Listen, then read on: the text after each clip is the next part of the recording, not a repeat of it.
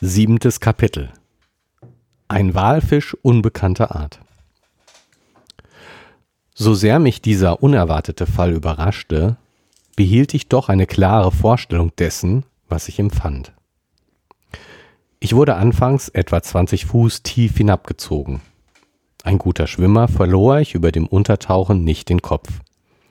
Zwei kräftige Stöße mit den Fersen brachten mich wieder zur Oberfläche empor. Vor allem suchten meine Augen die Fregatte. Hatte die Mannschaft mein Verschwinden bemerkt? Hatte der Abraham Lincoln sich umgedreht? Hatte der Kommandant Farragut ein Boot ins Wasser gelassen? Durfte ich auf Rettung hoffen? Tiefes Dunkel ringsum.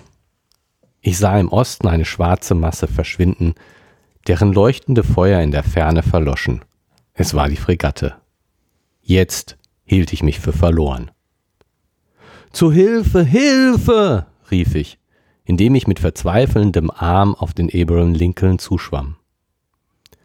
Meine Kleider hinderten mich. Sie klebten im Wasser an meinem Leibe, hemmten meine Bewegung.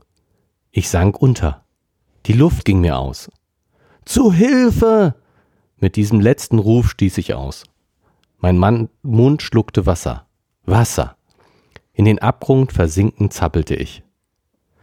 Plötzlich wurden meine Kleider von kräftiger Hand gefasst.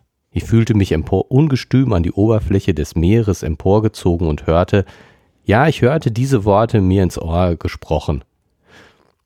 Wenn mein Herr die große Güte haben will, sich auf meine Schultern zu stützen, wird er viel bequemer schwimmen. Ich ergriff mit meiner Hand den Arm meines getreuen Conseil. Du? fragte ich. Du? Ich selbst, erwiderte Conseil und zu, meinen, zu meines Herrn Befehl. Und der Stoß hat dich zugleich mit mir ins Meer geschleudert? Keineswegs. Da ich meines Herrn in meines Herrn Dienst stehe, bin ich ihm nachgesprungen. Der wackere Bursche hielt dies für natürlich. Und die Fregatte? fragte ich. Die Fregatte, erwiderte Conseil, indem er sich wieder auf den Rücken legte. Ich glaube, mein Herr wird wohl tun, nicht allzu viel auf sie zu rechnen. Oh. Die Fregatte, erwiderte Conseil, indem er sich wieder auf den Rücken legte. Ich glaube, mein Herr wird wohl tun, nicht allzu viel auf sie zu rechnen. Du meinst? Ich meine, im Augenblick, da ich mich ins Meer stürzte, hörte ich die Leute am Steuer rufen, die Schraube und das Steuer sind zerbrochen. Zerbrochen? Ja, durch den Zahn des Ungeheuers. Dies ist der erste Schaden, den der Abraham Lincoln je erlitten. Aber ein schlimmer Umstand für uns, er ist nicht mehr imstande zu steuern. Dann sind wir verloren. Vielleicht, erwiderte ruhig Conseil. Doch wir haben noch einige Stunden vor uns und in einigen Stunden kann man viel zustande bringen. Die unverwüstliche Kaltblütigkeit Conseils richtete meinen Mut auf.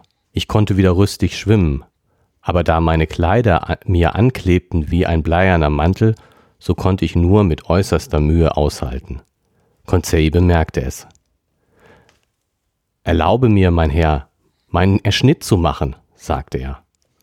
Und er steckte eine Messerklinge unter meine Kleider und, und zerschnitt sie in einem Zug von oben bis unten. Darauf entledigte er mich rasch derselben, während ich für uns beide schwamm. Ich leistete dagegen Conseil denselben Dienst, und wir schwammen dann nebeneinander weiter. Jedoch war die Lage darum nicht minder schrecklich. Vielleicht hatte man auf der Fregatte unser Verschwinden gar nicht mehr gemerkt, und hätten sie es auch wahrgenommen, so konnten sie, weil ihr Steuer zerbrochen war, nicht unterm Wind zu uns zurückkommen. Man konnte also nur auf die Boote rechnen.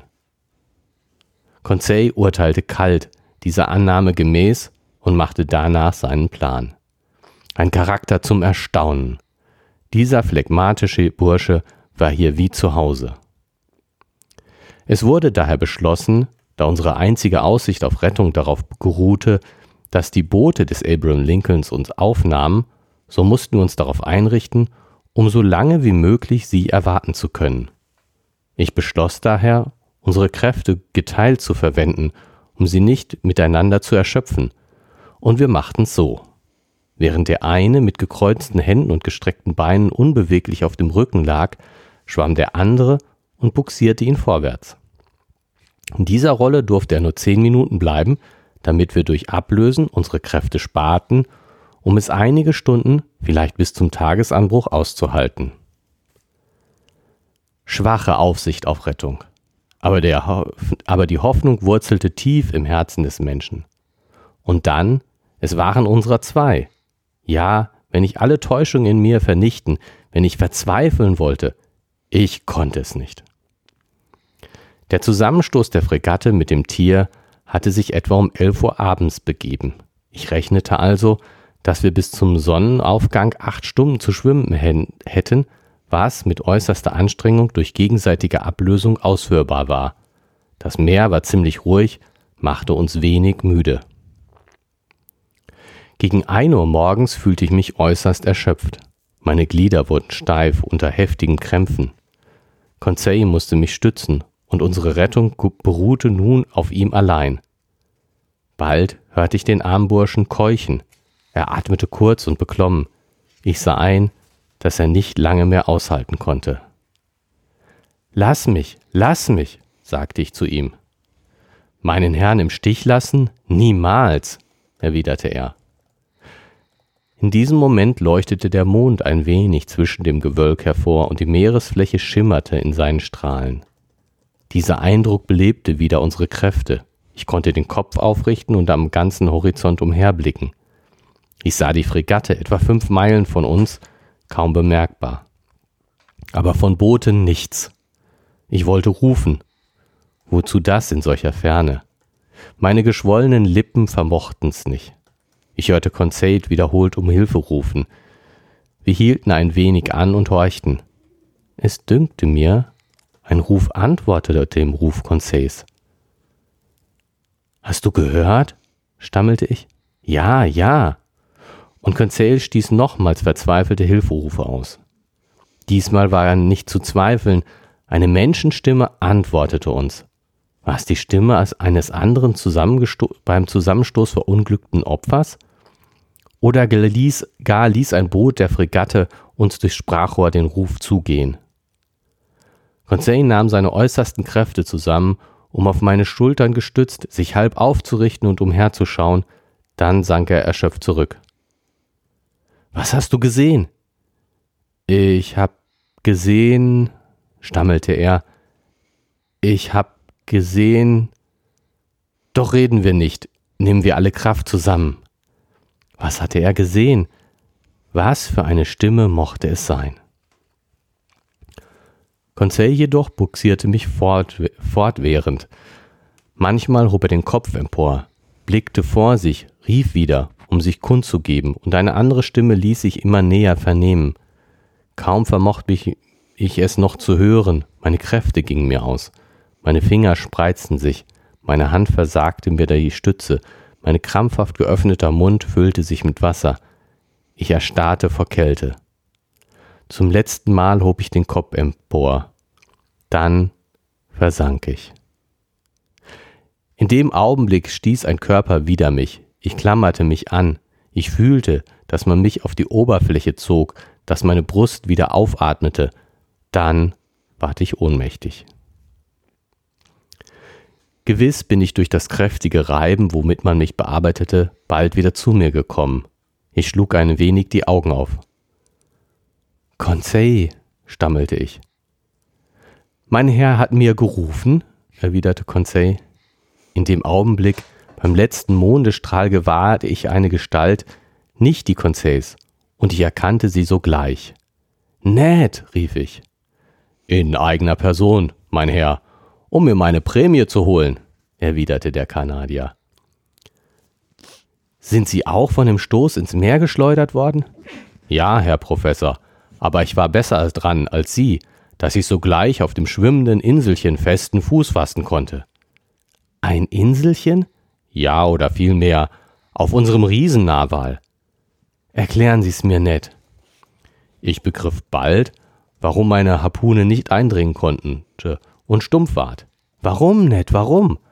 Weil dies Tier, Herr Professor, von Eisenblech gemacht ist. Ich muss hier meinen Geist sammeln, meine Erinnerung wiederbeleben, meine Aussagen selbst kontrollieren. Die letzten Worte des Kanadiers bewirkten in meinem Kopf eine plötzliche Wandlung. Ich klimmte rasch nach oben auf das Geschöpf oder den Gegenstand, der halb unterm Wasser uns als Zuflucht diente. Ich probierte mit dem Fuß. Offenbar war es ein harter, undurchdringlicher Körper, nicht der weiche Stoff, woraus große Säugetiere bestehen. Aber der harte Körper konnte auch eine knochenartige Schilddecke sein, wie bei den urweltlichen Tieren, und ich hätte jetzt das Ungeheuer unter den Reptilamphibien zu zählen, wie die Schildkröten oder Alligatoren. Nein, der schwärzliche Rücken, auf dem ich mich befand, war glatt, poliert, nicht schuppig. Er ließ, wenn man ihn anklopfte, einen Metallton hören, und so unglaublich es auch war, es schien von eingebolzten Platten gemacht. Ein Zweifeln war nicht mehr möglich. Das Tier, das Ungeheuer, das Naturphänomen, welches die ganze gelehrte Welt, die Einbildungskraft der Seeleute verrückt und irregeleitet hatte, man musste es wohl anerkennen, war ein noch erstaunlicheres Wunder, ein Phänomen von Menschenhand. Die Entdeckung des Daseins eines noch so märchenhaften mythischen Geschöpfs hätte meine Vernunft nicht in dem Grade überrascht. Dass das Wunderbare von Gott herkommt, ist eine einfache Sache. Aber auf einmal unter seinen Augen das Unmögliche geheimnisvoll von Menschenhand verwirklicht zu sehen, das konnte den Geist irre machen. Doch war es zweifellos, dass wir uns auf dem Rücken einer Art unterseeischen Fahrzeugs befanden, das, so viel ich urteilen konnte, die Form eines ungeheuren Fisches von Stahl hatte. Ned Lands Ansicht darüber war entschieden, und ich konnte nebst Conseil mich nur anschließen. Aber dann, sagte ich, hatte dieses Fahrzeug eine Maschine für die Bewegung und eine Mannschaft, welche sie in Anwendung bringt. Offenbar, erwiderte der Harponier. Und den ungeachtet hat, seit den drei Stunden, dass ich hier diese schwimmende Insel bewohne, dieselbe noch kein Lebenszeichen von sich gegeben. Das Fahrzeug ist nicht gefahren? Nein, Herr Aronach. Es hält sich von den Wellen verschaukelnd, ohne sich selbst zu bewegen. Es lässt sich von den Wellen schaukeln, ohne sich selbst zu bewegen. Wir wissen jedoch und ohne Zweifel, dass dasselbe eine große Geschwindigkeit hat.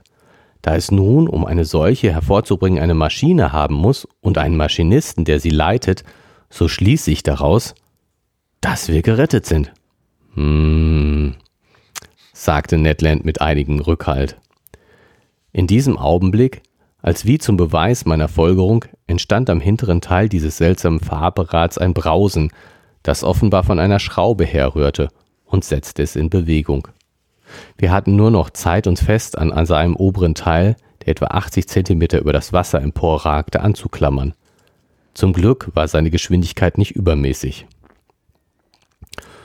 Solange es sich horizontal bewegt, brummte Ned Land, habe ich nichts dagegen zu sagen.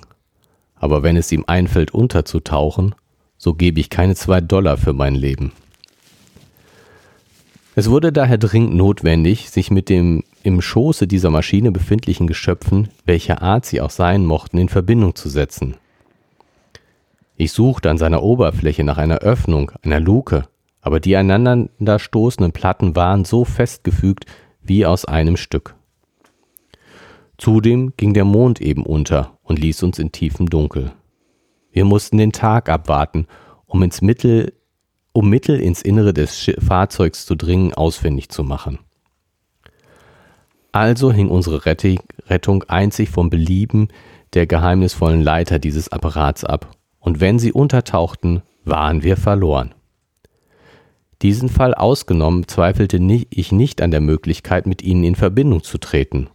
Und in der Tat, wenn sie sich nicht, wenn sie nicht sich ihre Luft selbst bereiteten, so mussten sie notwendig von Zeit zu Zeit an die Oberfläche des Meeres heraufkommen, um ihren Vorrat an atmungsfähigem Gas zu erneuern.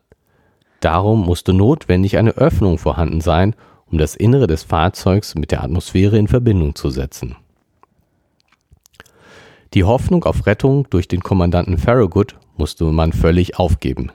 Wir waren westwärts getrieben und ich schätzte, dass unsere verhältnismäßig geringe Geschwindigkeit zwölf Meilen die Stunde betrug. Die Schraube schlug die Wellen mit mathematischer Regelmäßigkeit und tauchte von Zeit zu Zeit auf, um ihr phosphoreszierendes Wasser hoch empor zu spritzen. Gegen vier Uhr morgens nahm die Schnelligkeit des Fahrzeugs zu. Wir konnten, wenn der volle Wellenschlag uns traf, kaum dem schwindelhaften Fortreißen widerstehen. Zum Glück fand Ned mit der Hand einen auf der Rückenplatte der, Rücken der Platte eingelassenen Ring, worauf wir uns festklammern konnten. Endlich war die lange Nacht vorüber. Ich kann mich nur unvollständig der einzelnen Eindrücke entsingen. Nur ein Ereignis tritt mir klar hervor. Während mitunter Meer und Wind ruhig waren, glaubte ich einige Male unbestimmte Töne, eine flüchtige Harmonie ferner Akkorde zu hören. Was für Geschöpfe lebten in diesem seltsamen Fahrzeug? Welche mechanische Kraft bewirkte seine wunderbare Schnelligkeit? Der Tag erschien und der Morgennebel umhüllte uns, aber er zerteilte sich bald. Ich schritt zu einer sorgfältigen Untersuchung des Körpers, der oben eine Art Plattform bildete, als ich fühlte, wie diese sich allmählich senkte. He, tausend Teufel! Schrie Ned Land und trat mit dem Fuß wieder der hallenden Platte. So öffnet doch, ungastliche Leute! Aber es war schwer, bei den betäubenden Schlägen der Schraube sich vernehmbar zu machen. Zum Glück hielt die Bewegung, welche unterzutauchen drohte, inne. Plötzlich vernahm man im Inneren des Fahrzeugs ein Rasseln heftig gerüttelten Eisenwerks. Eine Platte öffnete sich, ein Mann kam zum Vorschein, stieß einen sonderbaren Schrei aus und verschwand sogleich wieder. Einige Augenblicke darauf erschienen abermals zwar schweigend, acht starke Burschen mit verkapptem Angesicht und zogen uns in ihre fürchterliche Maschine hinein.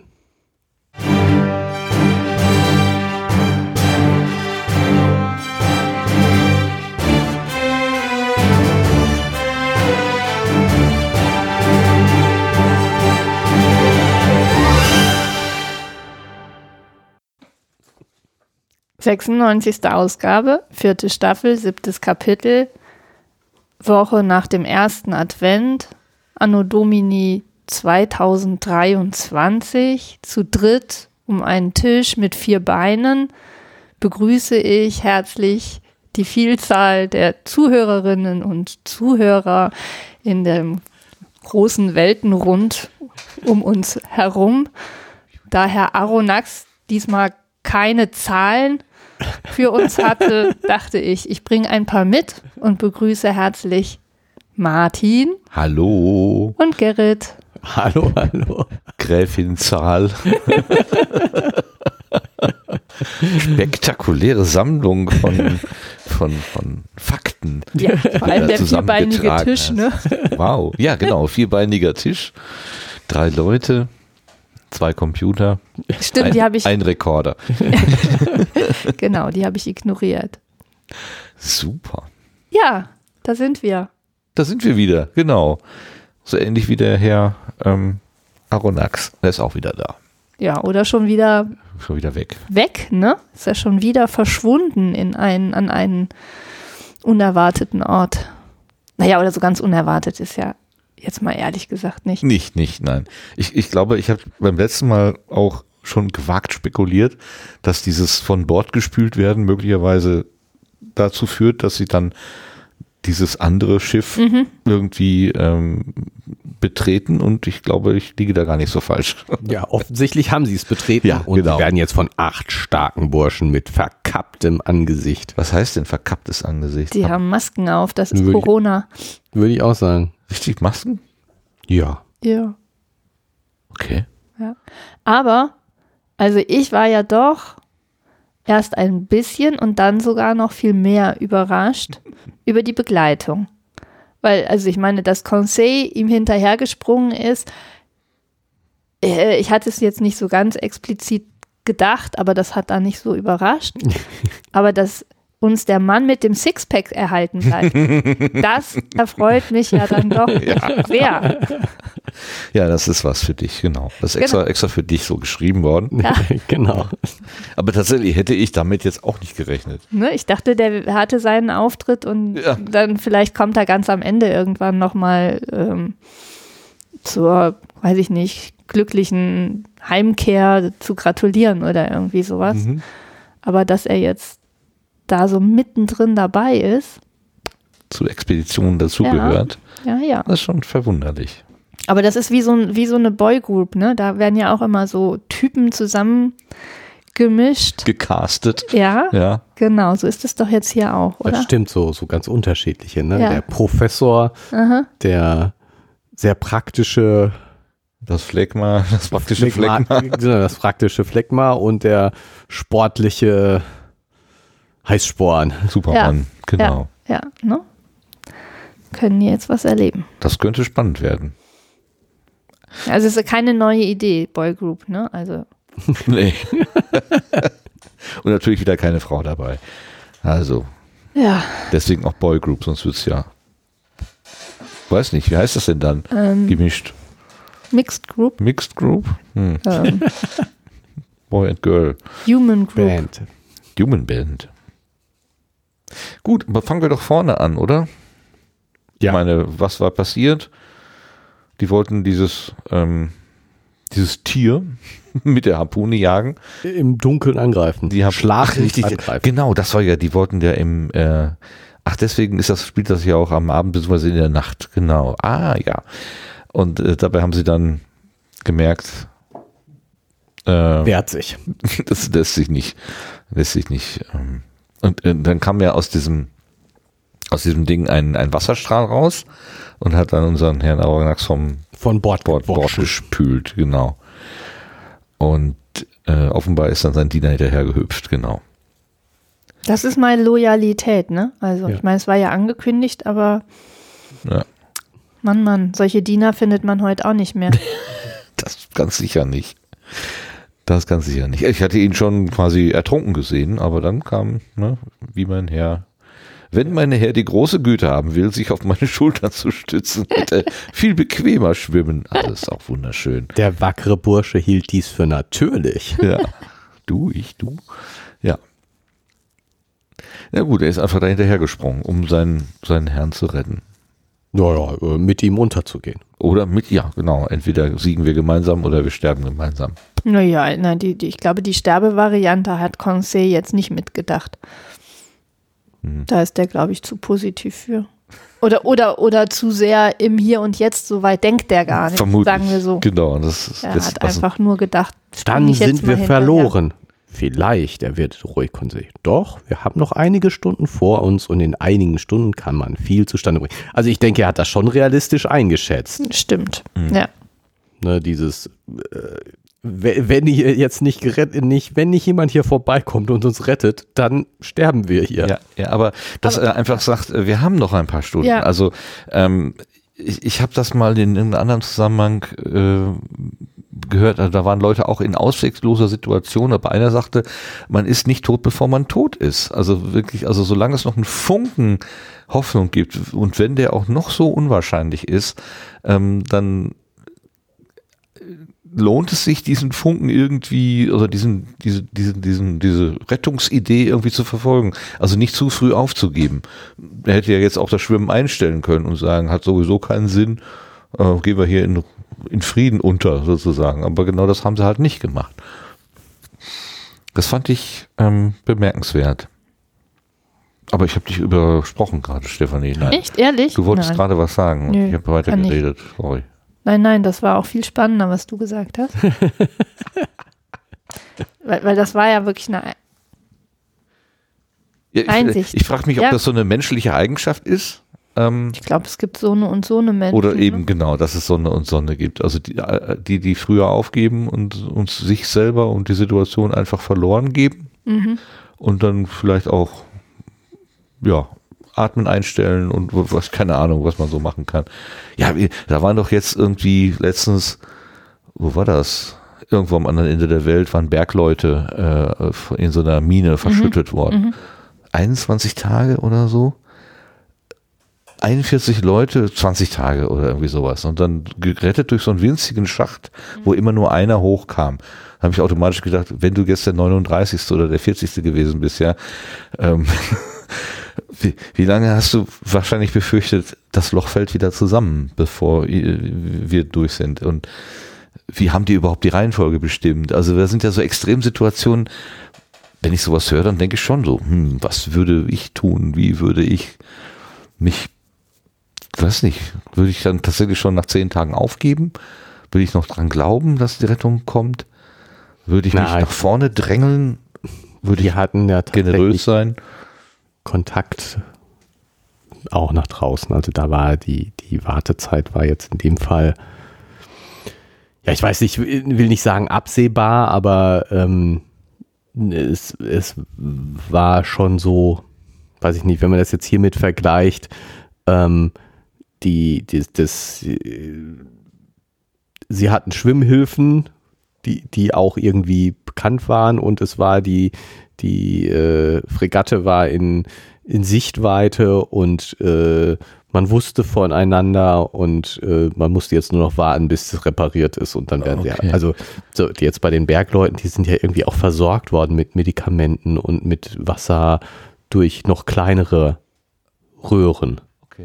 Also das, ich habe nur von der Rettung am Ende gehört und äh, dass das ähm, wohl so instabiles Gelände war, dass Genau. man also äh, die große Lösung, man wollte irgendwie ein Großloch Loch rein, das haben sie ging nicht dann nicht. Genau. Dann hat man so einen einfachen Schacht gemacht, der aber auch nicht so hundertprozentig stabil war Ja. und irgendwie auf so einer, so einer Schiebetrage oder was hat man die Leute dann da so Raus- einzeln rausgezogen. das hat mich so an dieses, ähm, es gab doch mal hier in, in der Gegend Längede oder so, da gab es doch auch so eine Verschüttung von, von ähm, Bergleuten, die sind da mit, so mit der, Zigarre. der Bombe von Längede, das war auch so ein Metallzylinder, wo Ja. genau eine Person reinpasste, genau. ähm, wo ich dann gedacht Kann man habe, sich den nicht auch noch in Bochum im Bergbaumuseum angucken? Wahrscheinlich. Irgendwie schon, ne? Ja, ne, ich habe irgendwas vor Augen. habe ich auch gedacht, wenn man aber zu dick ist, wenn man einen dicken Bauch hat, dann wird das schon Dann schwierig. arbeitest du auch nicht im Bergwerk. Oder andersrum. Nach der Rettung hat man den dicken Bauch auf jeden Fall nicht mehr, der ist dann abgeschabt worden. Bist du auf jeden Fall der Letzte, musst noch ein bisschen warten. Bevor ihr den Pfropfen hochzieht, erstmal alle anderen, genau. Wenn der stecken bleibt, da soll, Aber ich glaube, dass das, also, also man, dass man sich das beim besten Willen überhaupt nicht vorstellen, kann. Ja. und auch überhaupt gar keine Prognose machen kann, Wie man sich selbst wie, verhalten wie wird. man sich da verhalten wird. ja, das glaube ich auch. Weil- weil das ich glaube, kannst du das ist- überhaupt nicht abschätzen. Eine derartige Extremsituation, dass ähm, da alles möglich ist. Ja, das glaube ich auch, dass du, dass, du auch niemanden das vorher ansehen kannst oder so, wie er sich da verhalten wird und es noch nicht mal selber wissen kannst von dir. das glaube ich auch, dass alle Extremsituationen, dass das immer nur ein theoretisches ähm, Eigen Selbstbildnis ist. Also ne, die Heroen werden sagen, selbstverständlich warte ich bis zum Schluss und die Ängstlichen werden vielleicht sagen, ja, ich gebe hier auf jeden Fall als Erster, aber wie es dann tatsächlich wird, pff, kann, Kann man nicht weiß sagen. keiner, weiß Genau. keiner. Weiß keiner. Es geht über unseren Verstand hinaus eigentlich. Jo. Warum war jetzt das Schiff kaputt? Weil es über das ähm, über das drü Ding drüber gefahren ist, ne? Oder? Also hier Mit ist doch die Schraube, Schraube. Irgendwie, ne? Steuer Nee. ist zerbrochen. Hat, oder hat er ihn mit seinem Stachel angegriffen? Ich denke, ja, ne? Wo steht das nicht hier sogar? Irgendwo stand sowas, meine ich auch. Da stand nur. Da, ja, das- durch den Zahn des Ungeheuers. Ach, durch den Zahn des Ungeheuers. Okay, das habe ich gar nicht. Habe ich mich noch nicht bekommen. Okay, also. Zumindest behauptet es konnte ja jeder. Ja, ja, ja, ja. ja. Ach, da steht es doch auch hier direkt. Mein Gott. Näher, näher am Text könnte man ja gar nicht sein. Das ist der erste Schaden für die Abraham Lincoln oder den Abraham Lincoln, ja. Ja, das ist doof, ne? Also wenn äh, das Steuer aussetzt, kann das Schiff die Richtung nicht mehr äh, definieren. ja. Und wenn die Schraube ausfällt, ist auch doof. Kann ja, man noch mit nicht Segeln. Segeln könnten die ja noch als Fregatte.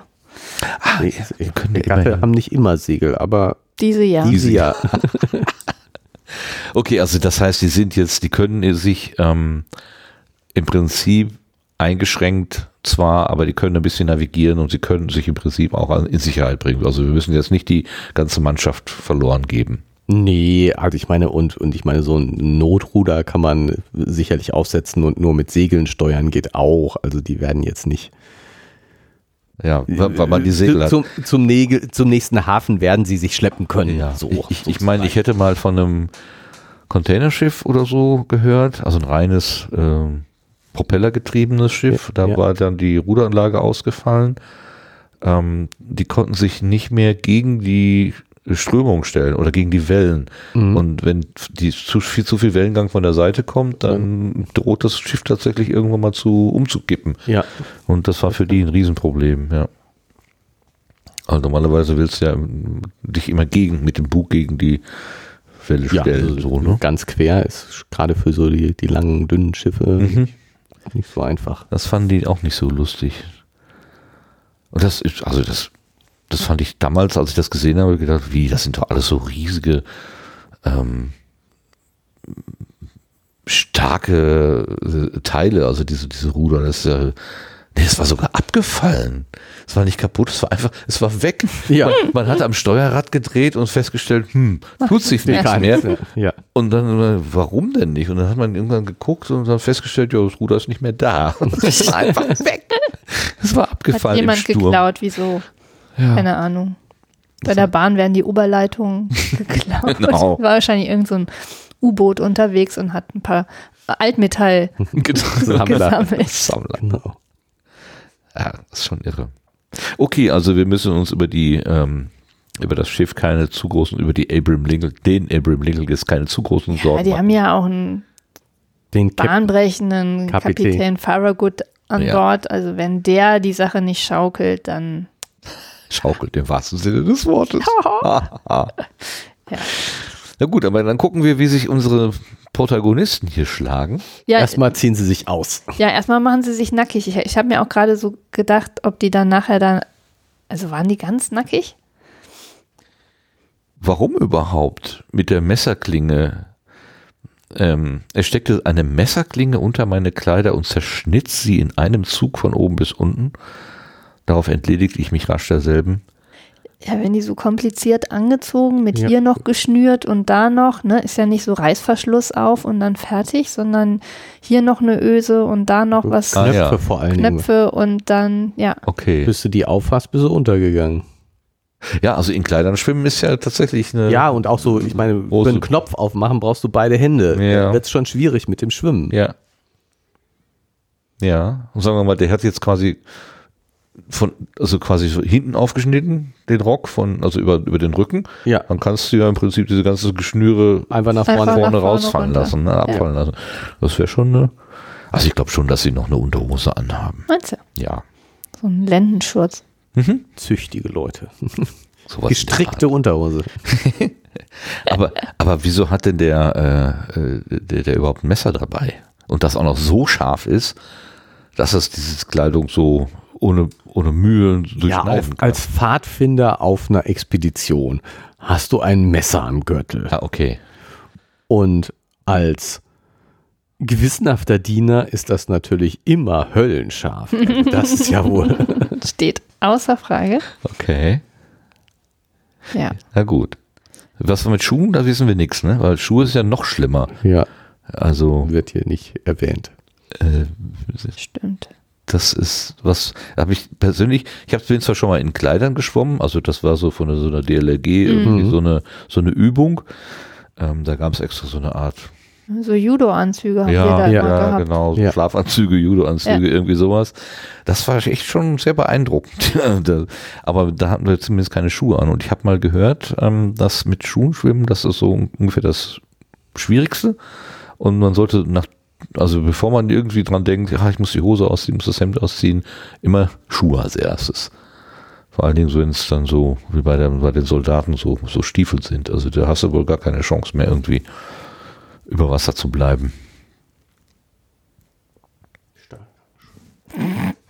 Stahlkappenschuhe sind besonders schlecht. Genau. genau. Ja, aber das mit der Temperatur, also das Das wird ja irgendwie, also mindestens unterschätzt, ne? Also wenn er ja denkt, dass er so, ach ja, 11 Uhr, so acht Stunden haben wir jetzt zu schwimmen und das sollte doch irgendwie machbar sein. Nach zwei Stunden ist dann aber schon Feierabend, wo aber auch schon zwei Stunden kommt mir lang vor. Wo schwimmen die denn da? Im Im Pazifik, ich meine, ist da das, muckelig? Ist das da so warm? Kommt drauf an, äh, in, auf welcher nördlich-südlicher Breite oder so sie sind. Das also ich meine, ich das ist äh, je nachdem, wenn du da so in Äquatorgegend bist, ist es da auch gut warm im Wasser. Okay. Also wenn, wenn das so Badewannentemperatur ist, dann kann man tatsächlich vier Stunden aushalten. Aber in der Nordsee, da bist du nach vier Minuten, glaube ich, hin. Ja, die, die Faustregel, die ich irgendwann mal gehört habe, Wassertemperatur ist Überlebenszeit in Minuten. Ah, ja, okay. Mhm. Also bei 4 Grad Wassertemperatur hast, Vier du, Minuten. hast du vier Minuten. Das ist vielleicht ein bisschen untertrieben, Mhm. weil ich meine, mit Kleidung äh, hältst du das ja auch noch ein bisschen, aber das ist so ähm, Als Daumenregel als Daumenregel, hin, ne? äh, wenn jemand über Bord geht, solltest du dich beeilen, weil der nämlich nicht lange durchhält. Ja. Wie viele Minuten haben die dann, wenn sie jetzt hier acht Stunden planen? Acht mal 60? Ist aber sehr heißes Wasser. Diese Faustregel hat ihre Grenzen. Ja, allerdings. Naja, aber ich meine, spätestens bei 37 Grad, äh, Ich meine, die Idee, die, mit der sie hier anfangen, ne? Immer, dass immer nur einer schwimmt und den anderen vor sich her schiebt, sozusagen. Der eine macht den toten, Mann. Mann, Und, ja. äh, Das ist ja, also es klingt raffiniert. Die Frage ist natürlich, ob der, der dann schiebt, ob der die, Nicht die doppelte doppelt so viel Kraft, Kraft, braucht für ne? das Schieben, wie Ähm. für, um, also ich meine, die müssen ja, eigentlich müssten sie sich ja auch, Gar also nicht die müssen, fortbewegen. genau, die müssen ja nirgendwo hin, also irgendwo hin schwimmen macht ja sowieso keinen Sinn. Die haben ja kein Ziel. Also müssten sie sich ja eigentlich nur über Wasser halten und da ist es, glaube ich, einfacher, sich, also wenn jeder sich selber einfach nur über Wasser halten würde. Ich habe schon gedacht, dass sie dem Abraham Lincoln irgendwie näher kommen wollen, weil Ja. sie die Hoffnung hatten, dass sie diese Boote ausgesetzt haben. ja, ja, ja, also ich würde auch denken, dass sie in Richtung Abraham Mhm. Lincoln schwimmen, aber so richtig Sinn macht es nicht. Also, Das ist auch wieder die Mut des Verzweifelten, ja. der Mut des Verzweifelten sozusagen. Andererseits, ich meine, wie- was sagt er, wie weit ist das weg? Fünf Meilen. Fünf Meilen. Ich meine, wie viele Kilometer sind das? Sieben? Mal 1,5 oder so, ne? Ist das nicht so eine Rechnung? Ja. Und in acht Stunden kannst du auch sieben Kilometer schwimmen. Also, äh, so, Ja, aber jetzt mal ganz ehrlich, da ist es Nacht und dunkel, ja. Und dann guckt er und sieht in fünf Kilometern die Abraham Lincoln, also und kann dann auch noch die Entfernung schätzen im Zumal Dunkeln. Zumal er ja sowieso nicht so weit gucken kann. Kann, weil er so 10 Zentimeter. Wasser. Wie war das mit dem Horizont? Ja, Eigentlich das geht ist nicht. doch jetzt irgendwie Quatsch. Oder? Ja. Wahrscheinlich. er rät fünf Kilometer. Er sieht die Mastspitzen und Ja, vielleicht sieht er die Mastspitzen, das kann sein.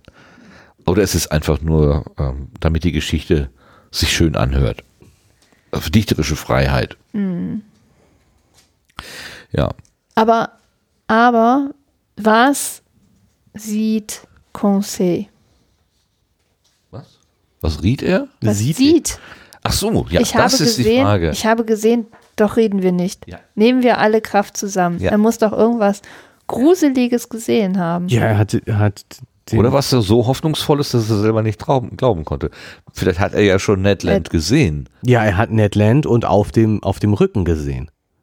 Und hat gesagt, das bilde ich mir ein. Ich bin jetzt schon Nee, äh, Gaga. denkt, der, der, der surft, der Fisch, äh, der surft auf dem wollen wir Fisch. da wirklich hin?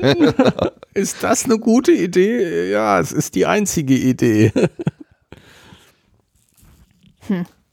Das wäre jetzt so mein, so, Also ich, das, ich das würde sa- sagen, er hat den, er hat den Fisch erkannt. vom- ja. Und Ned, ist Ned dann- obendrauf. Mit Ned obendrauf. Aber den hat er noch nicht erkannt. Nicht als Ned, aber als Mensch. Ja, aber sonst ist ja da nichts. Naja, genau. Deswegen schwimmt Also er dahin. wenn, aber so, wenn das nicht das wäre, dann muss es ja irgendwas anderes sein. Äh, gut, äh, eine, eine Abraham Lincoln, die hinten am Horizont in, weil der, der Kessel über, Hitze. überbeansprucht wurde, ist sie vielleicht gerade explodiert oder so. Das wäre ja auch eine Möglichkeit. Ja. Also sieht, wie, wie die Rettung, wie das, das Ziel ihrer Bemühungen, wie das gerade in ähm, Nee, tausend nein, aber, Teile nein, aber also die, die, ich habe gesehen, ich habe gesehen, doch reden wir nicht, nehmen wir alle Kraft zusammen. Also die, sie schwimmen ja dann auch drauf zu und ich, ich würde sagen, er hat ganz eindeutig die, die, den Fisch gesehen und den auch als das erkannt, dass wir, wir schwimmen jetzt auf das Ungeheuer zu. Okay. Da kann ich schon verstehen, dass man so ein bisschen, ähm, wollen wir das wirklich? Wollen wir Ja, das? oder er hat einfach irgendwas gesehen und sagt, ja, das ist das, was uns rettet, aber ich kann es beim besten Willen nicht erklären, was es ist. Ja. Das, ist kann einfach so, sein. Ja. also Es gar lässt nicht sich so ein, nicht kategorisieren. ja, dass er einfach so, äh, da ist irgendwas, aber ich weiß nicht und bevor ich jetzt stundenlang erkläre, lass uns mal dahin schwimmen. Also, dass er vielleicht gar nicht so, Gar nicht so tief so, denkt. so, ja, und auch nicht jetzt irgendwie entsetzt oder irgendwie sowas. Na gut, aber es steht zumindest, er stammelte er. Ja, das ist schon, das ist schon, ich würde das auch lesen mit größter, ähm, Mit, irgendwie mit Äh, Entsetzen. äh, mit, ja, genau, Entsetzen so. Was, was ich, was ich hier nicht sehe, ist, dass, ähm, ähm, dass ähm, Aronaxa nochmal nachgefragt hat. Äh, Also, dass er, du, was, was hatte er gesehen, steht jetzt hier im Prinzip nicht als, ähm, als wörtliche Rede. Nee, genau, sondern er fragt so. sich das nur, ne? Ja, Genau, er äh, fragt sich das nur. Aronax fragt sich das. Okay, mein, Aber- mein Diener verzweifelt hier gerade, aber ach, pff, ja, vielleicht hat er irgendwas gesehen, keine Ahnung. Ja, oder das Stammeln ist halt wirklich so ein, so ein, naja, der stammelt da so irgendwas vor sich hin, weißt du, so. Äh, weil er nicht sich richtig ausdrücken kann. Aber das passt irgendwie auch nicht, ne? Also im, im Ja, nächsten, gut, ich meine, vorher es, es steht ja schon, dann sank er erschöpft zusammen. Also vielleicht ist er auch einfach nur erschöpft, auch Ja. Ja, kann auch sein. Und im nächsten Absatz kommt tatsächlich die Kälte. Vorher war ja irgendwie bis, bis dahin noch gar nicht die Rede. Hier steht jetzt plötzlich, äh, äh, meine, meine Hand versagte mir die Stütze, mein krampfhaft geöffneter Mund fühlte sich mit Wasser, ich erstarrte vor Kälte. Ja. Und letztes Mal hob ich den Kopf empor, dann versank ich. Uiuiui. Ja, dafür muss das Wasser eben nicht besonders kalt sein, dass man nach Nö. zwei Stunden anfängt zu frieren. Ja, das äh, durch den unmittelbaren Körperkontakt zieht dir das einfach die, wenn es nicht wärmer ist als dein Körper, dann gibst du ja automatisch immer was ab. Geht ja gar nicht anders. Aber ja, also hier hier war doch auch irgendwo die Rede von Krämpfen. Mhm. Ähm, das finde ich ja, also selbst wenn bei optimalen, bei optimalen Temperaturen und, und so weiter, dagegen kannst du dich ja dann gar nicht mehr wehren. Es gibt doch, so, gibt doch so, so verrückte Leute, die sind ja durch den Ärmelkanal geschwommen und so, ne? Mhm. Oder auch irgendwie, wo, da gibt's ja keine Haie.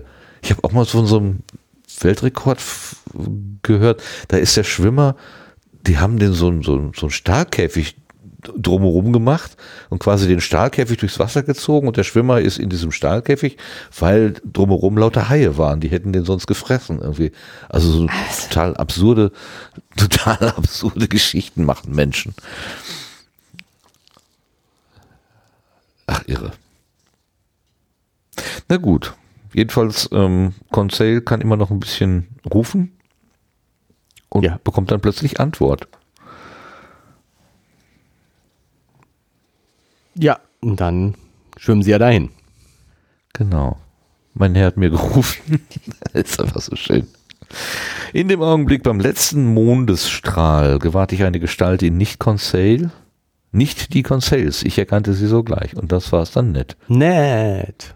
Und der verrückte Hund denkt nur ans Geld.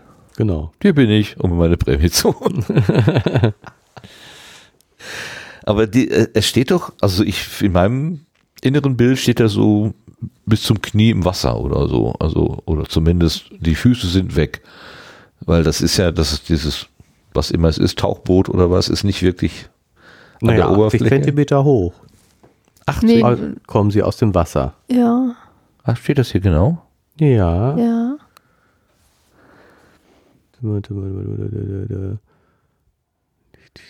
Unten, wenn es fährt, da wurde das irgendwo gesagt. 80 Zentimeter.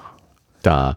Wir hatten nur noch Zeit, uns fest, also als das losfährt, wir hatten nur noch so. Zeit, uns fest an seinen oberen Teil, der acht- ja, 80 Zentimeter aus dem Wasser emporragte, anzuklammern. Ja.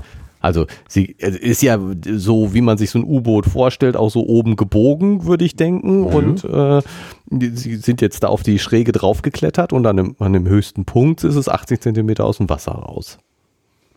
Aus dem Wasser raus. Das heißt, Ned hätte, steht nicht im Wasser. Nee, der steht. Vielleicht steht er, ist er so weit runtergegangen, dass er im Wasser steht, als er sie jetzt rausholt. Okay. Ihnen hilft, da drauf zu klettern. Ja, aber wenn das so gebogen ist, dann kann man da ja nicht wirklich drauf stehen, ohne runterzurutschen. Na doch. wenn, wenn der Bogen. Wenn das so, das ist, das ist ja, weiß ich nicht, was haben wir gesagt, 250 Fuß lang, also 100 Meter knapp und was weiß ich, wie viel breit, also das ist schon, Okay. kann man schon drauf rumlaufen. Ja. Ah, was haben sie denn dann da gefunden? Er hat aus das Inselchen, hat er sich zurückgezogen. Das finde ich ja süß, wie er das formuliert. Wo war das denn noch? Ich bin direkt auf der Insel gelandet, ja. ne? ja, ja, aber Ja. ich war besser dran als sie, dass ich sogleich auf einem schwimmenden Inselchen festen Fuß fassen konnte. Ein Inselchen? Ja, ein Inselchen. Oder vielmehr auf unserem Riesennarwal.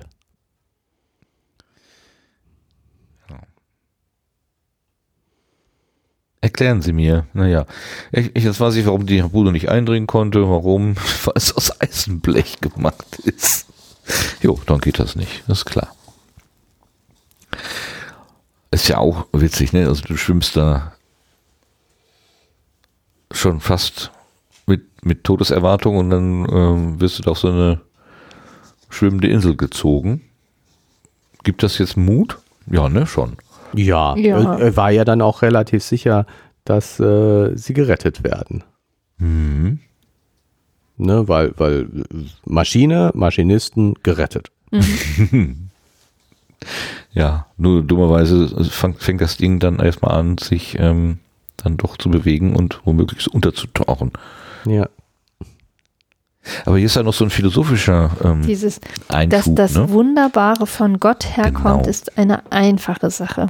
Aber auf einmal unter seinen Augen das Unmögliche geheimnisvoll von Menschenhand verwirklicht zu sehen, das konnte den Geist irre machen. Sehr, Sehr schön, ne? pathetisch. Gott ist allmächtig, also der kann im Prinzip alles. Da wundert es einen nicht, wenn, Wenn er irgendwas Tolles Ja. macht. wenn un, unverständliche Dinge passieren. Aber wenn das von Menschenhand gemacht wird, wie zum Beispiel eine künstliche Intelligenz heutzutage, ja, ah, wenn Gott das gemacht hätte, Ja, hat er ja.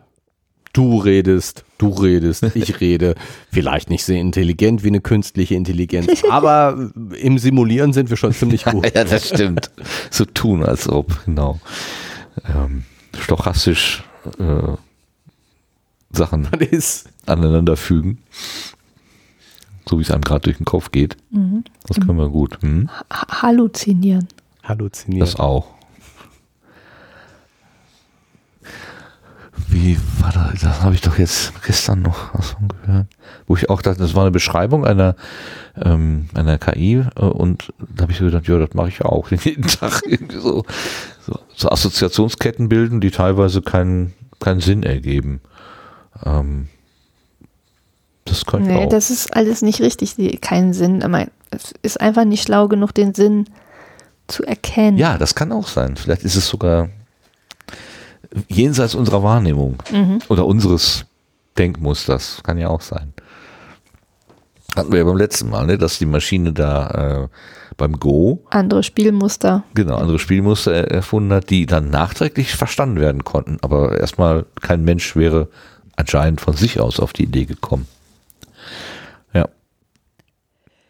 Ich habe hier jetzt dann mal in dem nächsten oder übernächsten Absatz, ähm, da sagt er ja der äh, Ned, dass er drei Stunden auf dieser kleinen schwimmenden Insel gestanden oder bewohnt, bewohnt diese Insel. Das heißt, unsere Freunde waren drei Stunden im Wasser, Ja, genau. bis so rausgezogen wurden. Das ist schon ganz schön lang. Kein Wunder, dass er schon fast ohnmächtig war. Und das Inselchen lässt sich von den Wellen schaukeln, ohne sich selbst zu bewegen. Ja, zumindest am Anfang. Mhm. Dann geht es aber los und wir hatten ja irgendwann mal überlegt, hat das Ding wirklich eine Schraube oder nicht? Und weil es wurde ja von vom, vom Schlagen des, des ähm, Wal Ge geredet und ich habe gesagt, das, heißt ist die Schwanz? Schraube. Flosse. Flosse heißt das Ding, genau. Ich habe gesagt, das ist trotzdem eine Schraube. Genau. Und du hast das richtig gesehen. Sieger. Genau. Und die sogar mit mathematischer Präzision. Ne? Wie war das denn hier? Ähm, irgendwas mit irgendwas mit Mathematik und äh, ab und zu klatscht das dann ins Wasser. Wo war das denn? Ich fand das so interessant, dass da die Mathematik genannt wurde. Jetzt habe ich aber natürlich Ja, mit mathematischer. Die Schraube schlug die Wellen mit mathematischer Regelmäßigkeit und tauchte von Zeit zu Zeit auf, um ihr phosphoreszierendes Wasser hoch empor zu spritzen. Aber warum phosphoreszierendes Wasser? Ich meine, ja, das ist auch vorher schon aufgetaucht, aber warum? Willst du jetzt wissen, warum Wasser phosphoreziert? Tut es das einfach so? Äh, nicht immer, das sind Tiere, glaube ich, die das machen. ja, so Plankton, ne? Fra, Wikipedia, endlich ein Grund in die Wikipedia ich die ganze Zeit drauf gewartet. Ja, fluoreszierendes Wasser. Nee, phosphoreszierendes. Phosphoreszierendes. Ja, Kann man den das nicht synonyme sehen? Begriffe? Ich weiß nicht. Das eine ist mit Phosphor und das andere ist mit Fluor. Ich habe letztens einen Krimi gesehen, da wurde jemand mit Phosphor vergiftet. Okay. Und die, das war eine Frau, so, die ging dann in den. Garten und musste so ganz doll husten und dann kamen da so leuchtende Wolken aus ihr heraus. Das war sehr schräg. Ui, ja, ui, ui. Das, das habe ich auch nur halb geglaubt. Also das war vom Bild her ganz eindrucksvoll, aber ich bin mir nicht sicher, ob das tatsächlich so ist. Aber ich probiere es auch nicht aus. Mhm. Ich hatte gedacht, dass das vielleicht irgendwas mit der Art der Schraube oder mit der Art der Motorisierung zu tun haben könnte, dass das da irgendwo das Wasser, ja, das macht keinen Sinn, Denkst aber du an egal. eine, an eine Lichtmaschine? Das Was weiß ich. Das ist, die gibt es zwar auch, aber ich glaube, die macht kein phosphoreszierendes Licht. Das hat mehr so Strom. Ja, Na gut. Na, findest du was? Plankton? F F Flu, ähm, wie heißt denn das noch? Lu luminisierendes. Plankton. Ja. Also Phosphoreszenz und Fluoreszenz sind beides Formen der Lumineszenz. Aha. Lumière, der Kerzenhalter. Aber hier ist jetzt nicht vom Meer die Rede. an diesen Orten leuchtet das Meer blau. Chemische Prozesse führen dazu, Das? dass alle akzeptieren.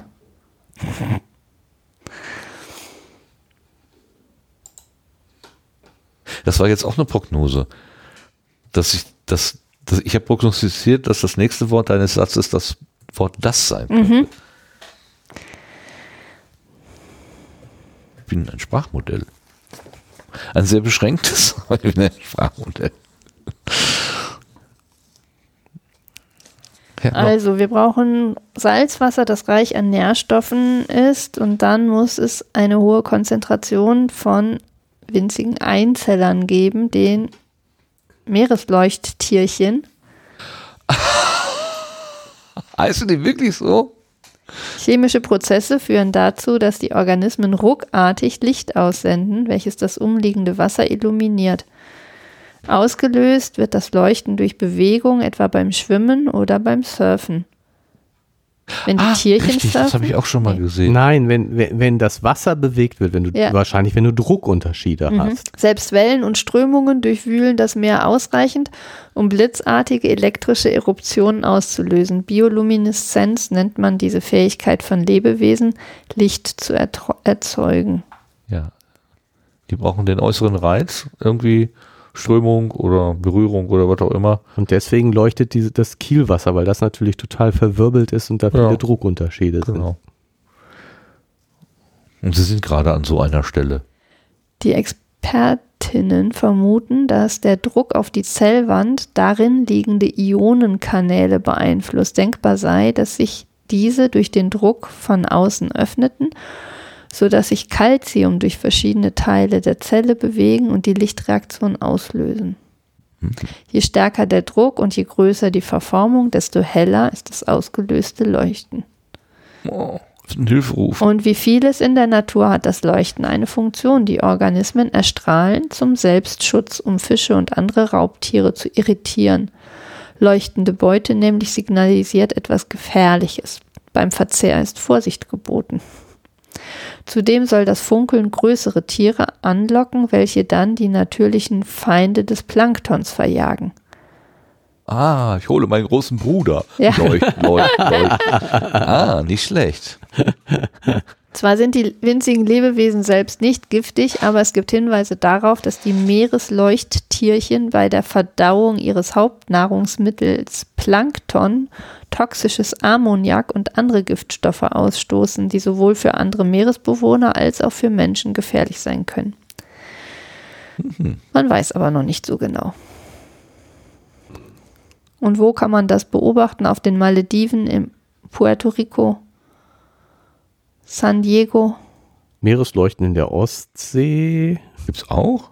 Das ist aber nicht San Diego. Ja. Blaue Leuchten. Wer vor Puerto Rico nachts ins Wasser springt, kann ein besonderes Schauspiel beobachten. Ja. Am 30.09.2011 vor der Mecklenburger Bucht bis in den Fehmarnsund hatten wir Meeresleuchten in unserem Kielwasser. Ui. Wer schreibt das? Eh, Netland? wahrscheinlich. Jemand, der in dieser Woche eine Hanse 370 überführt hat. Ah, ja. Ah ja, genau. Okay. Okay. Aber das dann abgehakt, das mit den Leuchten? Und warum? Biolumineszenz. Ja.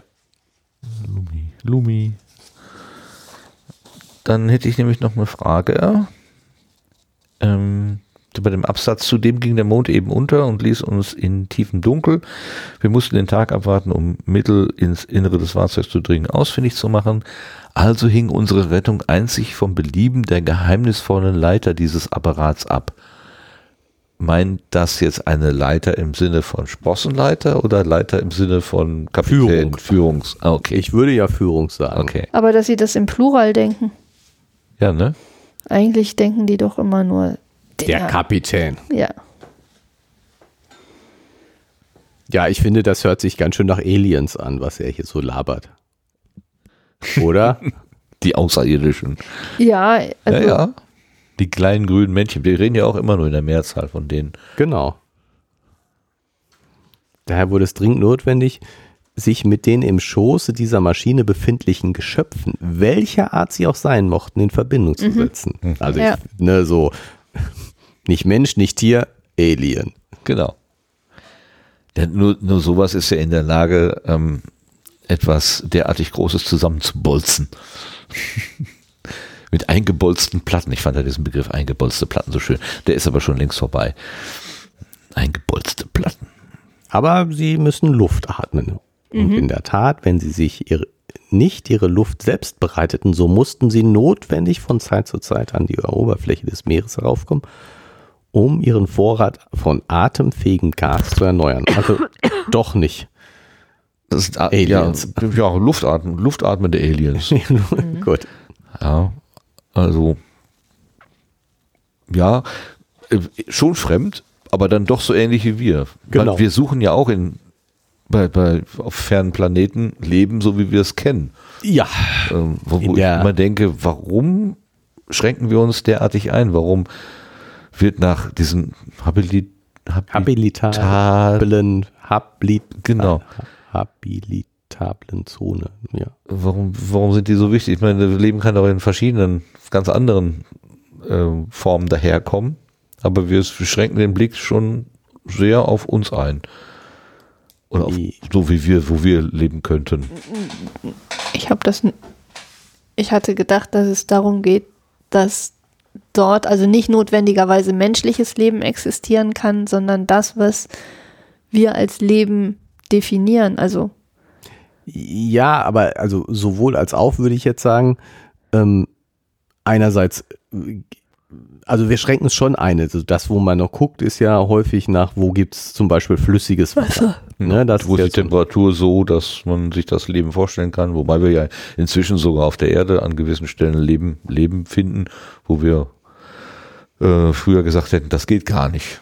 Also ja. ja, aber das und, und man könnte sich ja auch Leben ja zumindest vorstellen, so die, die Frage, wie, wie detailliert kann man sich das überhaupt vorstellen und wie, wie exakt können solche Vorstellungen sein, solche Überlegungen sein, wenn man noch nie ein Beispiel dafür gesehen hat, ähm, das gar nicht auf einer Wasserbasis zum Beispiel mhm. funktioniert. Was war denn noch so ein Molekül, was ähnlich wie Wasser ähm, weiß ich jetzt nicht. Aber irgendein, also ich, es war irgendein, in irgendein Gas, was aber bei niedrigen Temperaturen flüssig vorkommt und wo man sozusagen, das könnte die Funktion des Wassers übernehmen mhm. quasi. Aber das kannst du natürlich kaum durchplanen, so eine Welt, weil du, ne, bist, bist von flüssigem Wasser zu ähm, komplexen Molekülen ist irgendwie noch ein extrem weiter Weg und ganz viel zu, zu, zu tun und zu machen. Und ich könnte mir gut vorstellen, dass du äh, nur in dem Bereich, ähm, wo du Leben kennst, Ideen entwickeln kannst, wie du nach Leben suchen könntest. Ja, ja, ja. Und das deswegen, also wenn, wenn wir Leben auf fernen Planeten entdecken, dann Leben, das so so ähnlich ist wie unser Leben, weil alles andere würden wir gar nicht erkennen nicht können. Erkennen können. Richtig, ja, ja. Das also äh, heißt gar nicht, dass das nicht existiert, aber es macht gar keinen Sinn, außerhalb dieser habitablen Zone zu suchen, mhm. weil selbst wenn da Leben existieren würde, würden wir es nicht erkennen können. Ja, ja das, das so gesehen, man kann nur das finden, was man kennt ähm, oder erkennen, was man kennt. Ja, eben und das eben auf so eine Entfernung. Also ja. ich meine, die, die Chance, dass wir zum Beispiel ähm, hier bei uns im Sonnensystem oder sogar auf der Erde noch Leben finden, das ganz anders aufgebaut ist. Also die, die Möglichkeit, finde ich zumindest, kann man gar nicht ausschließen, nee. weil du, weil es natürlich auch unglaublich schwierig ist, danach zu suchen. Also wenn du jetzt guckst, du gehst durch den Amazonas-Regenwald und findest dauernd neue Spezies und dauernd neue Arten und ach, guck mal hier, das lebt auch. Oh, guck mal, lebt auch. und ähm, das entdeckst du aber, vieles entdeckst du nur, weil es der Vorstellung von Leben entspricht. Mhm. Ne, wenn du jetzt, du, du, du, du gräbst ein Stückchen Erde aus, tust das in, unter das Mikroskop und findest neue Bakterien. Mhm. Ja, weil sie so aussehen wie die anderen Bakterien. Wenn da jetzt was drin ist, was für dich aussieht wie ein Stein, dann guckst du nicht genauer hin. Und sortierst du dann halt aus. Das genau. sortierst du dann aus. Und vielleicht ist dieser Stein eine andere Lebensform, mhm. mhm. die du aber nicht entdeckst, ja. weil äh, sie nicht so häufig vorkommt. Klar, wenn das überall vorkommt, dann hätten wir sie schon entdeckt. Ja, dann hätte ja. sich über diese komischen Steine schon jemand gewundert. Aber so, dass irgendwo versteckt noch eine, noch Leben auf der Erde existiert, was ganz anders aufgebaut ist, ich würde das nicht für ausgeschlossen halten. Aber es ist schwierig zu finden. Ja, ja. Naja, gut, und was ich so mitbekomme, sind natürlich auch ähm, Berichte in normalen Medien, Tagesschau oder was auch immer, ähm, da wird sich wahrscheinlich auch, also man wird vermutlich an der Lebenswirklichkeit oder der, der Erlebniswirklichkeit der potenziellen Leserinnen und Leser auch anknüpfen und jetzt nicht vom äh, gasförmigen äh, Superwesen sprechen, äh, was wir uns überhaupt nicht vorstellen können, sondern dann eher so leben, wie wir es halt kennen. Ja, gut, klar. Ohne es jedes Mal dazu zu sagen. Ja. Ja. Das, ja. das würde es mir erklären. Genau. Okay. Also wir, er geht jetzt davon aus, dass, dass in diesem Schiff sind Aliens. Nein, ich glaube nicht, aber irgendwie beschreibt er es so. Mit sechs Fingern und zwei Köpfen ja. und so weiter. Äh, oder kleine blaue. Und dann hört grüne. er noch komische, komische Akkorde. Geräusche. Ja. ja ja, unbestimmte Töne, eine flüchtige Harmonie ferner Akkorde zu hören. Was für Geschöpfe lebten in diesem seltsamen Fahrzeug? Ja. Und dann geht der, geht die Klappe auf, ne? Ja, Aber erst noch- und Menschen kommen raus, Aber- keine Aliens. Aber erst muss nett einmal fest auf die Drauftreten. drauf treten. Also, verdammt nochmal, so öffnet doch ungastliche ungastliche Leute. Leute. ja. Das ist auch schön, ne? Die Platte öffnet sich, ein Mann kommt zum Vorschein, sch- sch- äh, stößt einen sonderbaren Schrei aus, verschwindet sofort wieder. Das sind Menschen auf unserem Schiff. Wo kommen die denn her? Genau. Da, das geht doch gar nicht. Wo kommen die denn her? Die halten sich gegenseitig schon für Aliens, ne? Ja, genau. Genau, eine Alien-Invasion. Ich habe Aber ja auch nichts die, gegen der, wenn, Aliens. wenn Conseil diesen Ring da nicht gefunden hätte, dann wären sie ja schon längst von Bord gespült worden. Ne? ja. Also wieder hat der Diener Heldenhaftes vollbracht.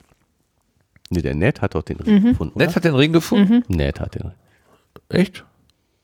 Ich habe gedacht, Zum äh, Glück fand Ned mit der Hand einen auf dem Rücken der Platte eingelassenen Ring, worauf Ned war das. Ned, ja, der Ja, Held, okay. Der erfahrene Weltenbummler, der häufiger mal auf den Rücken von äh, Stahlwalen reitet. Stallwallfischen. Genau. Na gut, dann äh, endet das Ganze ja hier so schön wieder mit so einem Cliffhanger. Ja. Herr hervorragend. Acht starke Burschen mit verkapptem, verkapptem Angesicht. Na gut, wenn das tatsächlich, wenn man davon ausgeht, das sind die Aliens, dann sollte man sich ja vielleicht auch vor Aliens und den von ihnen eingeschleckten Bakterien und so weiter schützen. Und da macht es schon Sinn, dass man sich verkappt. Dann denken wir an die Astronauten, die auf dem Mond waren. Die kamen ja dann hinterher auch erstmal in Quarantäne, weil man nicht so genau wusste, was die denn da eigentlich reinschleppen. Sicher eingefangen haben. Und dann stellt sich raus, nö, gar nichts. Langweilig. War gar, gar nicht. Aber immerhin, man hatte, man hatte Vorsorge getroffen. Also das fand ja schon beeindruckend. Heute, weiß nicht, man muss abwarten, wie das wird. Angeblich machen wir das gleiche ja nochmal mit der Artemis-Mission, dass da wieder Leute auf dem Mond landen. Ja. Mal gucken. Wer war das? ist cool. Wer war das jetzt? Es gibt mehrere private äh, Vorhaben, um Roboter auf den Mond zu schicken. Und da gibt es irgendeine Weltraumorganisation, die gesagt hat, hm, so langsam wird uns das aber ein bisschen ungeheuer, bevor wir Experten, also ähm, Fachleute da gewesen sind, um dann mal die Ursprungssituation anzugucken, fahren da schon irgendwelche privaten Rover kreuz und quer und machen alle interessanten Befunde erstmal kaputt. Planieren erstmal alles. finde es, finde es nicht so richtig gut. Naja. Aber schon, also so eine Masseninvasion wird es da wahrscheinlich doch nicht geben, Nicht oder? so schnell, ne? Kann man sich nicht vorstellen. Aber wer weiß. Wer weiß. Aber vielleicht sind die Amerikaner ja gar nicht die ersten, die Leute wieder auf den Mond schicken. Es gibt doch die, die wollen nicht auch die Chinesen da eine Station errichten und ist Indien nicht auf dem Weg dahin oder so? ja, ja. Ja. Das ähm, kann noch ein lustiges Wettrennen werden. Ja. Haben wir so einen äh, Science-Fiction-Film gelesen, da hat man dann Ein Science-Fiction-Film. äh, Science-Fiction-Buch. Ähm, was haben die da gefördert? H3? Also irgendein Stoff, den es auf der, auf der Welt... Tritium. Tritium? Jedenfalls, da gab es also irgendeinen einen Rohstoff, den man wirklich abgebaut hat oder abbauen Ja, konnte. So, ja. so. Das ist, also das scheint äh, nicht so ganz äh, ähm, aber, äh, ja, warte. ich, ich google mal kurz. Ah, ich let me meine. google that, ja. war das H3? Was war das denn noch? Ja, also Es hat es sich gelohnt, das da abzubauen und das sind, also das ja die, die Erschließungskosten. da, Tritiummond, Vorkommenmond, das ist da guck. Energie vom Mond. Äh, Ah, Also die, die, die, äh, ich zitiere jetzt einfach mal, die unglaublich ähm, glaubwürdige und äh, über alle Zweifel erhabene Webseite diezukunft.de. Zentralorgan der Esoteriker. Helium-3-Rausch. Helium-3. Helium-3, genau. Das ist nämlich, Helium ist ja normalerweise, äh, hat vier Kernteilchen. Oh Gott. Zwei Protonen, zwei Wenn Neutronen. du wenn du sagst, ja. behaupte ich mal, dass das sozusagen das häufigste, häufigste Isotop ist. Und Helium aus, mit Helium-3 kann man irgendwie was machen, kann man irgendwie Energie gewinnen. Es ist nicht H3, sondern HE3 dann, ne? Oder? Genau. H ist ja Wasserstoff. Ja. Also ich wusste doch die ganze Zeit, das stimmt doch nicht, was ich hier erzähle. Aber HE3. Genau, und es ist nämlich dann auch nicht Tritium, sondern Helium-3. Helizium. Trillium. Trello. Helium. He Helium. Was genau ist Helium-3 eigentlich? Ein normales Helium hat einen Atomkern, der aus zwei Protonen und zwei Neutronen besteht. Wenn man ein Neutron aus dem Kern entfer entfernt, erhält man das Isotop 3H, Helium-3. Es entsteht auf natürliche Weise von Zeit zu Zeit in der Sonne, die Helium produziert, indem sie Wasserstoffatome fusioniert. Etwa alle 10.000 Heliumatome kommt es vor, dass ein Neutron fehlt. So, und wie macht man jetzt Energie daraus? Ähm, kochen? Bisher verwenden wir Atomkraft, äh, Kernkraftwerke, die ihre Atomkerne gespalten werden, wodurch einerseits Energie in Form von Wärme erzeugt wird, andererseits auch radioaktiver Müll entsteht. Deswegen arbeiten Physiker und Ingenieure seit über 40 Jahren Jahren an sogenannten Fusionsreaktoren. In der Re Reaktoren, die derzeit in Betrieb sind, werden die Kerne der Wasserstoffisotope Tritium und Deuterium miteinander verschmolzen, wodurch sie Helium-3 und ein Neutron freisetzen. Dieses Neutron fliegt allerdings einfach davon, nimmt einen Teil der Energie dabei mit, was einen signifikanten Energieverlust bedeutet. Weil es klein, aber sehr schnell und nicht elektrisch geladen ist, ist es nur schwer aufzuhalten. Einzig eine massive Abschirmung könnte das Neutron abbremsen und aufhalten. Doch sie wäre nach einigen Jahren so verstrahlt, dass sie ausgetauscht werden müsste. Noch mehr radioaktiver Müll. Die weiterentwickelte Variante des Fusionsreaktors sieht deswegen die Fusion von Helium-3 und Deuterium vor, wobei Helium-4 und ein Proton entsteht, das in einem elektromagnetischen Feld eingefangen werden kann. Pro Kil Kilo Helium-3, das mit 67 Gramm Deuterium reagiert, könnten etwa 18 Megawatt Energie erzeugt werden, genug um etwa 15.000 15.000 Haushalte hier ein Jahr lang mit Energie zu versorgen. Aber wie- bei allem, was so zu schön klingt, um wahr zu sein, gibt es auch hier bei der Kernfusion ein großes Problem. Helium-3 ist auf der Erde sehr, sehr knapp. Aha. Und auf dem Mond gibt's davon wohl was. Genau, da kann man so mehrere Kilogramm ernten. Genau. Und deswegen, also die, diese Idee, dass Helium-3 vom Mond zur Energieversorgung genutzt werden könnte, ist also, ja, ich Nicht glaube, mehr Science Fiction. ist, ist, ist schon Science Fiction, aber auf einer realistisch, auf einer realen Basis, nicht realistischen, sondern realen Basis. Also wenn die Webseite die Zukunft das doch so beschreibt, dann ist das doch quasi, dann steht das ja schon. ja, genau. Alles klar, die Zukunft. Wir sind aber erstmal in der Gegenwart. In, in der Vergangenheit sogar. In der 1800 so und so viel. Äh, Wir sind ja gerade hier, wir sprechen gerade in der Gegenwart. Über, wir reden in der Gegenwart mit uns. Also ich weiß nicht, das, was du vor fünf Minuten gesagt hast, ist Das jetzt ist Vergangenheit. Ja. ja, das stimmt. Wie war das? Ähm, morgen ist heute schon gestern. Ne? Mhm. Mhm. Gestern war heute Morgen. Gestern war Oder war heute Morgen. Ja. Es gibt Ja. noch so einen Spruch, aber den kriege ich nicht mehr zusammen. Wenn ich ich bin, weil du du bist. Und du bist. Nur weil ich ich bin. Ja, den, den, den gibt's auch. Genau. Super. An den habe ich jetzt aber auch gerade gedacht. Der ist wirklich wahr? Das ist verrückt. Ab und zu geht mir der auch durch den Sinn. Also der geht ja so, ähm, vielleicht für die Hörenden, die, sie wissen ja jetzt nicht, worüber wir lachen. Wer, wer, Insider, mag, ja. wer mag ihn sagen? Du. Ich, du ich kriege ihn nicht angefangen. ganz. Vor allem kriege ich den nicht mit dem. Wenn, wenn ich, wenn ich, ich, Ich- ich bin, bin, weil weil du, du du bist und, du bist du, weil ich, ich bin, dann, dann bist, du- bin ich nicht ich und, und du du bist bist- nicht du. Und dann musst du auf Weil vor dem Nicht-Du musst du das Blatt Das- um. aber nee, erst beim zweiten Vers Ah, okay. kommt ja noch die Auflösung Ja. sozusagen. Ja, genau, das war ja mit Auflösung. Also, wenn ich ich bin, weil du du bist und du bist du, weil ich ich bin, dann bin ich nicht ich und du bist nicht du. Na, die Auflösung ist, wenn ich aber ich bin, weil ich ich bin und du du bist, weil du du bist, dann bin ich ich und du bist du. Na gut. Das waren zwei Strophen. Okay. Die haben wirklich gesessen offenbar. Also da hat, Ja. ist das ein Theaterstück. Wie hieß denn die Autorin? Das Theaterstück heißt auf jeden Fall Kunst. Kunst von Jasmina Reza. Leser. Wenigstens das konnte ich noch erinnern. Ein schönes Stück. Das war wirklich ein schönes. Das Ja. hat großen Spaß gemacht, das zu spielen.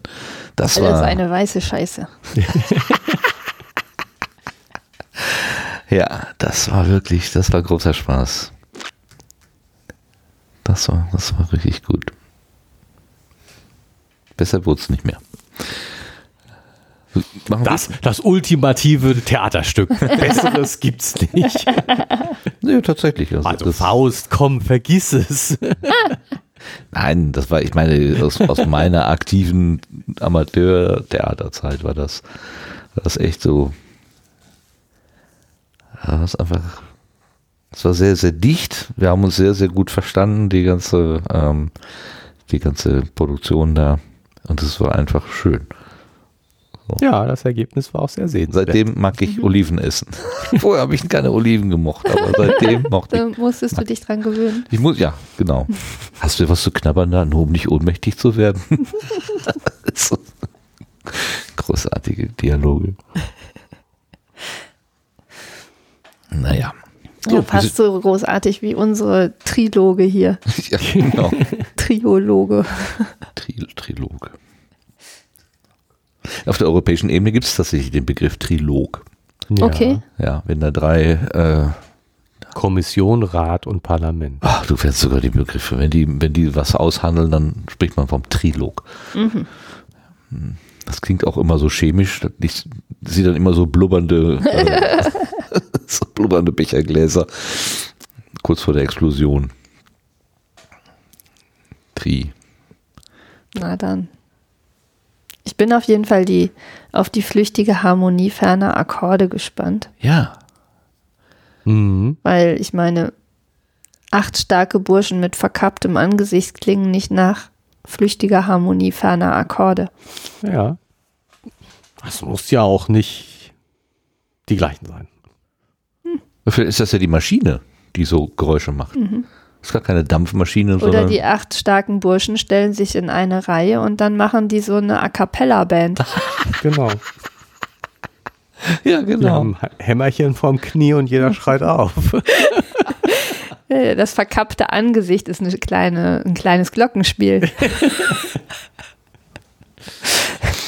Warum Ja. nicht? Das Ich glaube, wir nehmen das Boyband. Ganze hier nicht ernst.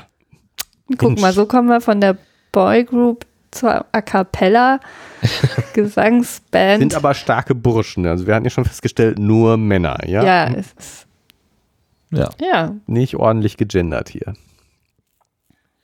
Hm. Alles Seeleute, Seemänner. Mhm. Eben nicht Seeleute. Ja, eben.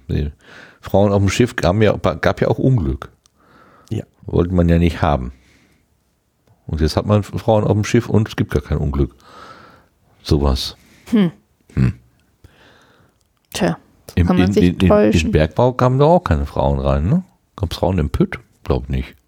Untertage? Nee, bestimmt nicht. Ja. Als Maschinistin vielleicht oben, die den Förderkorb bedient hat oder so. hochfährt. Aber so Untertage, glaub nicht. Naja, das ist jetzt vielleicht auch nicht gerade der Beruf, um den man sich reißen muss. Es geht ja nur ums Prinzip. Ja, ja. Genau. Aber ich meine, noch wichtiger ist ja, dass die Frauen in die Berufe reinkommen, die auch das entsprechende Prestige haben und ne? Meinst du Lehrerin so- und so wie- Krankenschwester?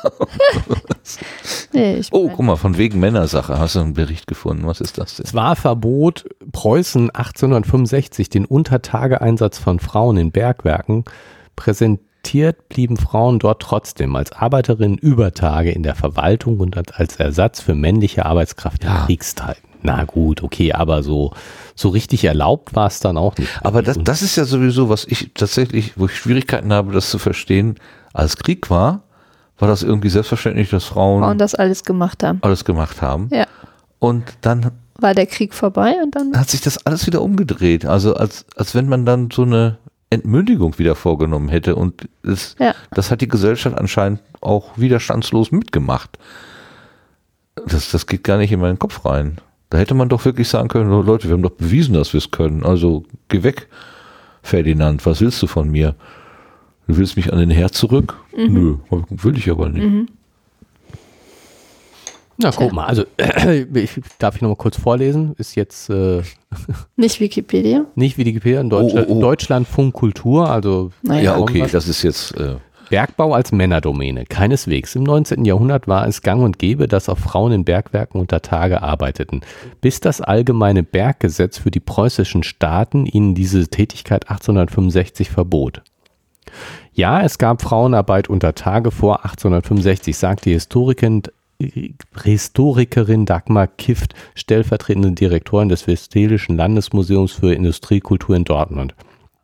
Das ist aber noch ein relativ unerforschtes Feld. Für das Ruhrgebiet nimmt Kift an, dass dort keine Frauen unter Torage eingesetzt wurden, weil der dortige Steinkohlebergbau recht jung sei. Aber in Oberschlesien gab es das mit Sicherheit, weil da hatten sich auch die Grubenbesitzer 1865 stark dagegen gewehrt, dass es dieses Frauenarbeitsverbot gab. Aha, guck mal. Guck mal.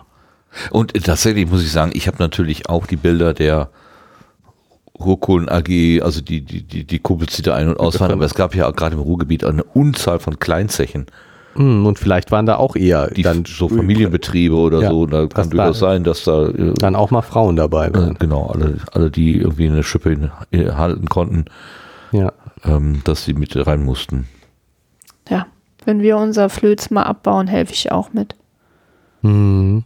Habt ihr einen Flöz Mhm. unter, unterm Haus? Nee, neben dem Haus. Neben dem Haus. Das kommt ja bis an die Erde hoch. Also bis an. Ist aber auch nur zwei Zentimeter dick, also Weniger. an der dicksten Stelle. Aber reicht doch schon. Kommt man doch schon ein bisschen weit. Aber irgendwie hier, Ja. aber hi- hier in der Nachbarschaft gibt es schon Häuser, die noch einen Privateinstieg in irgendeinen so Flöz haben. Nein, nicht wirklich, aber also äh, hier nebenan das Haus, das gebaut wurde, die haben, die mussten das Fundament größer machen, weil da drunter ein Loch ist. Ah ja. Eine wilde Also, Zeche. Oder, Über, oder so. ja, keine Ahnung. Ich weiß auch nicht, was, so genau weiß ich es nicht. Aber also hier in der Gegend gibt es schon Kohle in geringen Mengen. Ja, und auch nicht vielleicht jetzt nicht direkt hier um, in, um, um, um eine Ecke, aber gab ja schon die Häuser mit dem im Keller privaten Einstieg in ein Bergwerk, ja. wahrscheinlich nicht gerade öffentlich zugelassen. Naja, so, so, so kleinen, äh, ja, Schrebergarten quasi. Schrebergarten unter Tage. Ja. Ja, das macht ja die, ähm, das Management der, der, der, Bergschäden so schwierig. Also, weil teilweise da dann die Stützbalken, die man da vor 100 100 Jahren reingetan haben, so ganz langsam morsch werden und dann bricht plötzlich mal hier und da was ein. Und hast du plötzlich, wenn es gut geht, hast du nur ein Loch im Garten. Wenn du Pech hast, ist dein Haus darin verschwunden. Oder wie da der A5, nee, A44 plötzlich äh, Einbrüche auf, auf der Autobahn, ähm, was er dann zu massiven äh, Gegenmaßnahmen geführt hat, indem dass man da einfach Unmengen von Beton injiziert hat. Und das sind natürlich riesige äh, Kavernen nicht, aber, aber einfach wahnsinnig große Hohlräume. Löcher. Hohlräume, genau. Naja. Das, ähm, wo das Kölner Stadtarchiv, Stadtarchiv. eingestürzt sind, da wird man ja jetzt auch alles mit Beton ausfüllen, habe ich gelesen. Da gibt es einen Tag, da kommen irgendwie 250 oder so äh, Betonmischer. Und dann schütten die das einfach da, schütten es einfach voll. Was? Ja. Das ist auch eine sehr, sagen wir mal, subtile Art der, der Bearbeitung. Muss wohl sehr spektakulär sein dann. Auf jeden Fall solide. Das, da stürzt dann nichts mehr ein. Es sei denn, unter diesem riesen Klumpen, der dann entsteht, ist dann noch wieder ein Loch. Und wenn der ganze. Aber wollen wir nicht hoffen. Vielleicht haben sie ja auch ein paar Probebohrungen gemacht. Der Artikel war mit einem Foto äh, be belegt. Also wenn das jetzt der Ist-Zustand ist, dann, dann haben die da irgendwie ganz wenig nur aufgeräumt. Also dann liegt das tatsächlich noch im weitesten Sinne so, wie es damals eingestürzt ist. Das würde mich aber sehr wundern. Man, man, man weiß es nicht. So, durch, ne? Ja, Ja? hm, habe heute auch nichts mehr zum Schluss zu sagen. Nein? Keine Zahlen mehr? Sowas wie Countdown, so drei, zwei. Eins. Jetzt Schluss. ja, wenn du das nicht machst, dann müssen wir das machen. Ja, Dann dank, danken wir den Zuhörenden, die hier Zuhöris. dabei gewesen waren, sind. Und der Stefanie fürs Anmoderieren. Und ja vielen genau. Dank und dem Gerrit fürs Lesen. Und dem Martin fürs Diskutieren. fürs nicht stören. Hat es nicht kaputt gemacht. Okay, ja, dann mit diesem Cliffhanger der, der sechs, äh, acht, äh, Acht Purschen. Acht Burschen im siebten Kapitel. Ja. In, in der 96. Ausgabe ja, und jetzt geht's. Boah, Am- sechs, sieben, am, acht, am neun. 5. Dezember Alle am. Tisch mit vier Beinen, die Drei Drei Leute, Leute. zwei Computer und ein Rekorder. Und jetzt null, Min null, null Sekunden Sende. Und passend kommt jetzt der Hustenreiz. Also, bis zum nächsten Tschüss. Mal. Tschüss. Tschüss.